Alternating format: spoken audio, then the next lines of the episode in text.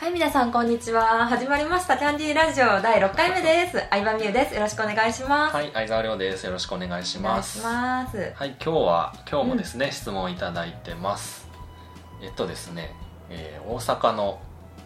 これは企業を目指している方ですかね。うん、から、えー質問いただきました。ありがとうござあいりがまとうごす。ざいます。えー質問の内容はですね、うん、えー同じ企業塾に通ってるのに、うん、なんで結果が出る人と出ない人が出ちゃうのかっていう。なるほどう。んいい質問ですね。いい質問ですね。はい、確かにねこれ確かにはありますよねいろんな企業塾ありますけどやっぱりうん、その中でもやっぱできる人とできない人が出てくるわけで絶対ね出てきちゃいますねうん、私もこういろんなそれぞれの塾で結果を出してるたくさんの人に会ってきてう、んまあ共通点を見つけたんですよ。ほはい、うなんですかそれはそれはですね、うこう企業塾とかに払うお金をんうん人脈を作るために払うお金って捉えてるかどうかだと思ああなるほどねうんですよ。ううんんうん払った何教えてもらえるんだろうっていう学校、うん学生目線じゃなくって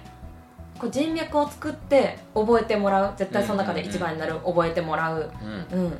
でその先生と仲良くなってあわよくばって考えれる人はうん一番伸びますね、ああなるほどねうんそまあその先生に好かれるというかねうそううん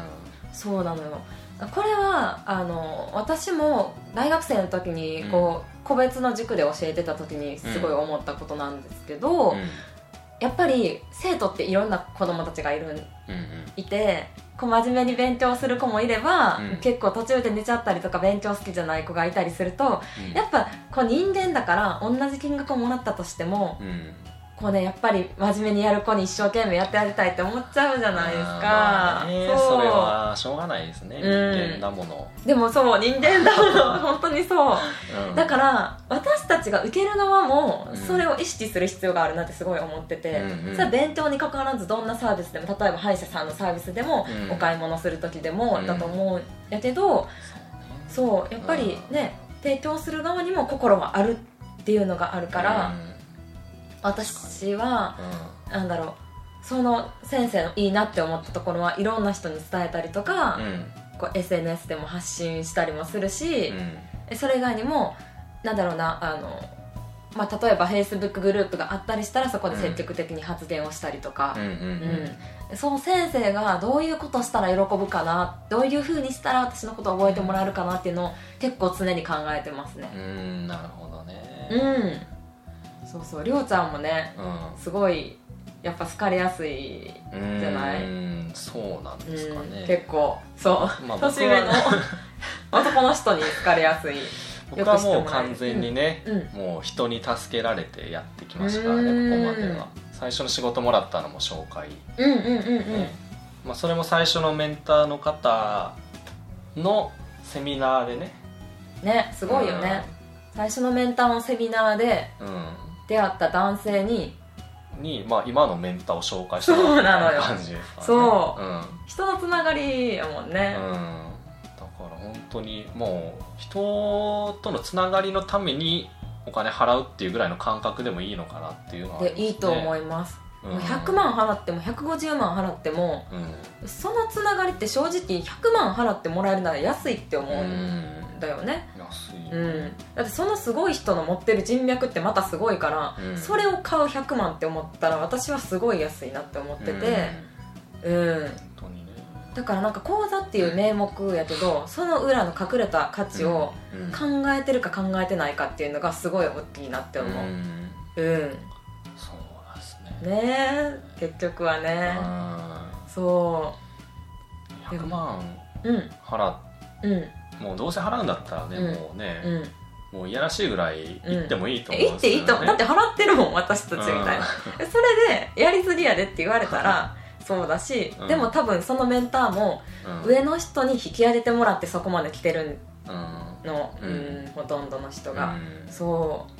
まあ、だからでもお金払ったからといって何でももらえるっていう意識うんは捨てた方がいい、うそうそうそうかそう、なうんうんもう人脈を作るためのチケットみたいなイメージで、うんそう権利があるぐらい、まあそううん権そう利をもらったそでうそうそこっかうらスタートというかね、スタートうん、そこっからもうこっちからも与えないといけうなういし、んうんだからなんか起業家にしても、まあ、副業にしてもそうなんだけどやっぱり人に与えることで、こう、ね、受け取るものが増えていくっていうビジネスうやから、うんそううん学生目線だったら学生っていうのはあのまた違うなって思う、うんそれでお金を得ているわけじゃないからうん、うんだからそこの切り替えができるかどうかが結構大きい鍵なんじゃないかなってうん、そううん、私は思うかうんな、最初にもう与えられるもんはもう全部与えちゃうっていうね、うん、うんうんそうそうそうそう自そ分のう持ってるものは全部与えちゃうぐら全い部の与える気持ちでねうんうんブログにしても、うんそうそううそんう、まあ、僕の場合はねもう無料で動画作るとか無料で動画作って たすごかった ねあれは、ねもうできることは全部ねすごかったねやいつまで無料でやるんだろうと私は見ていたけ どうんまあねそそうそうそうの与え続けたらね今みたいなねそうな感んでじにすなってよきたしそうなんですようん与えられるもの全部与えたらうんあ悪いなって思う人が出てくると思うし、うんえそれで幸せな人が出てきたらもうそれでいいじゃんって私は思いますね、うん別に私のサービスを受けてくれなくても、うんうん、っていう感じですかね、そうですうねん、なのでうんこう何かセミナーとかでもいいんですけど払うお金っていうのは、うんうん、人脈を作ったりとか、まあ、その人に知ってもらうとかうんそういうチケットですかねね権利です権ね利をねはいっていうねまあっていう目線そこからうんうんどうしていくかっていうね確かにうん結果を出してる人は共通して持ってるなって思うポイントでした、そうですねはい、はいというわけで6回目のラジオも終わりにしたいと思います、はいでは7回もまた楽しい質問をたくさん来てますので楽しみにしててくださいはいはいではバイバイはいありがとうございましあたりがとうございます